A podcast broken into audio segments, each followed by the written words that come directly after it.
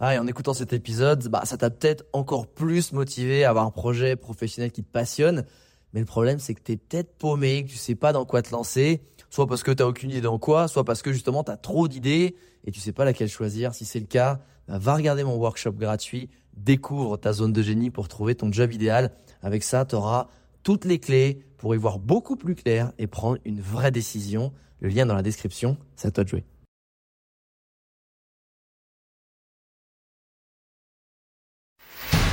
Bienvenue sur le podcast des entrepoteurs où je te partage les conseils pratiques et concrets pour faire passer ton business au niveau supérieur ou transformer ta passion en métier dans une ambiance de pote entrepreneur. Je m'appelle Alex Viseo, je suis expert en personal branding et en stratégie de création de contenu et mon but ultime à travers mes formations sur viseoacademy.com, c'est t'aider à construire une vie dans laquelle tu te sens bien grâce à une activité professionnelle et un quotidien qui a du sens pour toi et qui correspond vraiment. Maintenant, place au partage du jour. Pourquoi j'ai intégré du, du développement personnel de l'introspection dans ma formation en personal branding qui être orienté très réseaux sociaux, c'est que c'est une raison très simple. Euh, en fait, si tu veux parler de toi sur les réseaux sociaux, il faut d'abord que tu saches qui tu es. Et il faut que tu saches l'exprimer avec des mots. Ça, c'est une chose. Mais il faut aussi, avant de vouloir l'exprimer avec des mots, que tu en sois fier, que tu l'assumes.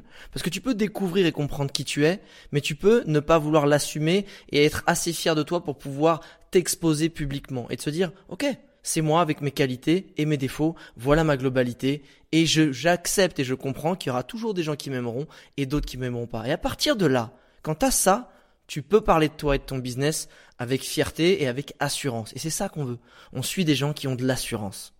Et pour avoir de l'assurance, ben il n'y a pas de secret, c'est que si tu balbuties, si t'es pas sûr de toi, si tu si t'as un peu un syndrome de l'imposteur, si si tu si tu te rabaisses, tu vas pas être euh, inspirant, tu vas pas captiver les gens, les gens vont pas te suivre.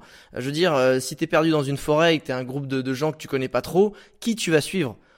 Tu, ne connais aucun background, tu sais pas, tu vas pas leur faire une audition de se dire euh, oui alors vous avez quoi, vous connaissez Non, il y a quelqu'un qui va dire écoute je connais bien la forêt, euh, j'ai j'ai enfin et qui va te montrer et dire je connais, j'ai déjà fait beaucoup de bivouac, suivez-moi, je sais à peu près comment on va pouvoir sortir de là. Plutôt que non, euh, alors je pense que peut-être c'est peut-être par là, peut-être qu'on devrait. Non, tu vas suivre la personne qui sait de quoi il parle ou qui montre qui sait de quoi il parle, qui a confiance et qui est prêt à aider les autres. Et ça, en fait, c'est le principe de l'introspection. Et ça, par contre, et j'en suis totalement honnête par rapport à ça, pour moi, c'était une partie euh, qui permettait d'aller sur les suivantes, une partie finalement aussi technique. Sauf que je m'attendais pas à ce qu'il y ait autant finalement euh, d'évolution et d'impact positif sur la vie personnelle des gens.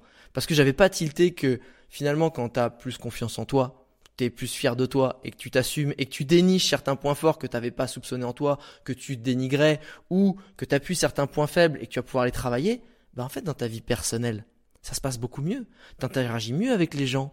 Tu te sens, tu rayonnes beaucoup plus, tu vibres plus haut, t'es es, beaucoup plus captivant et surtout t'es moins en train d'avoir cet esprit négatif de te rabaisser, de t'amoindrir, de, de réduire tes performances. Donc en fait, je m'apercevais que ça a eu un impact incroyable sur juste le bien-être personnel des gens avant même que ça les touche professionnellement. Tu sais, quand tu as envie de changer de vie, quand tu as envie d'avoir un autre métier qui fait plus de sens, qui te, voilà, parce que ton autre vie professionnelle, t'en as marre, t'es à bout, bah, tu vas te renseigner. Tu vas essayer d'aller voir un peu ce qui se passe et tu vas potentiellement, si t'as pas encore fait ce travail d'introspection, aller vers le, le syndrome de l'objet brillant.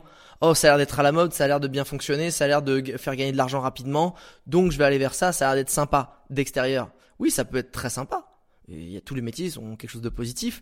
Sauf que si après tu viens à côté, ben mettre en transparence qui tu es, ce que tu cherches, là tu risques peut-être de dire, mais en fait c'est génial, mais c'est pas du tout pour moi en fait. Je suis, je suis, enfin tu vois les cryptos, ah ok, mais en fait je suis nul en maths et le côté technique je comprends rien et moi j'aime le contact humain et en fait ça, ça fait ça fait pas sens pour moi d'aller vers ce truc qui est en train de cartonner.